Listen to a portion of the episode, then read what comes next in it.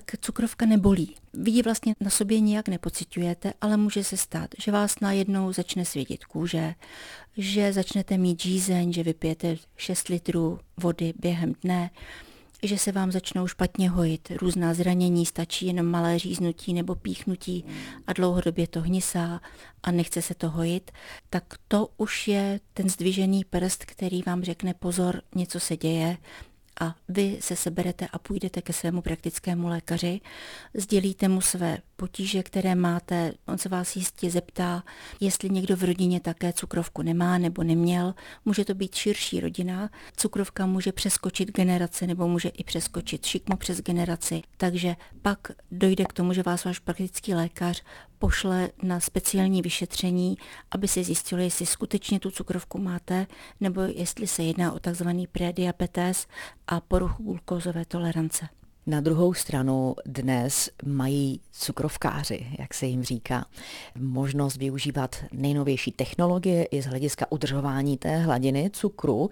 Jaké jsou vlastně ty současné moderní pomůcky pro každého, kdo tímto onemocněním trpí? Mohla byste je vyjmenovat? Tak máme hlavně glukometr, ale tady záleží na tom, jaká ta cukrovka je.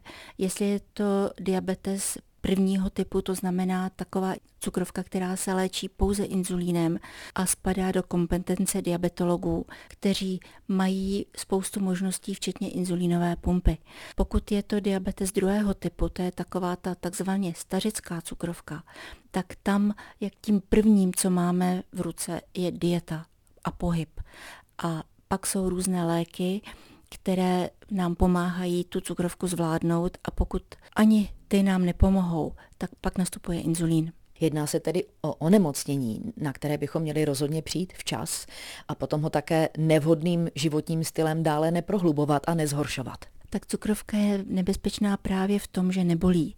A pokud se jí někdo nevěnuje nebo neléčí si ji, tak může dojít k různým komplikacím, ať už je to komplikace ledvinové, nebo se objevují různé parestézie, to znamená poškození nervů, poškození očí. A to je to, čemu se my chceme u svých pacientů vyhnout. Na závěr bychom měli schrnout, co vše vede k možnému vzniku tohoto onemocnění, protože na jednu stranu můžeme mít dědičné dispozice, ale pak můžeme také cukrovku získat naprosto nevhodným životním stylem.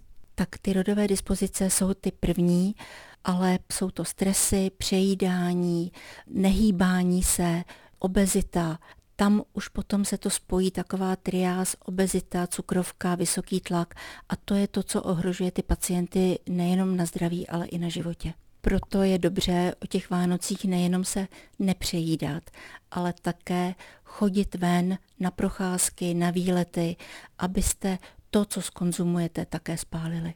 Markéta Vejvodová, Český rozhlas.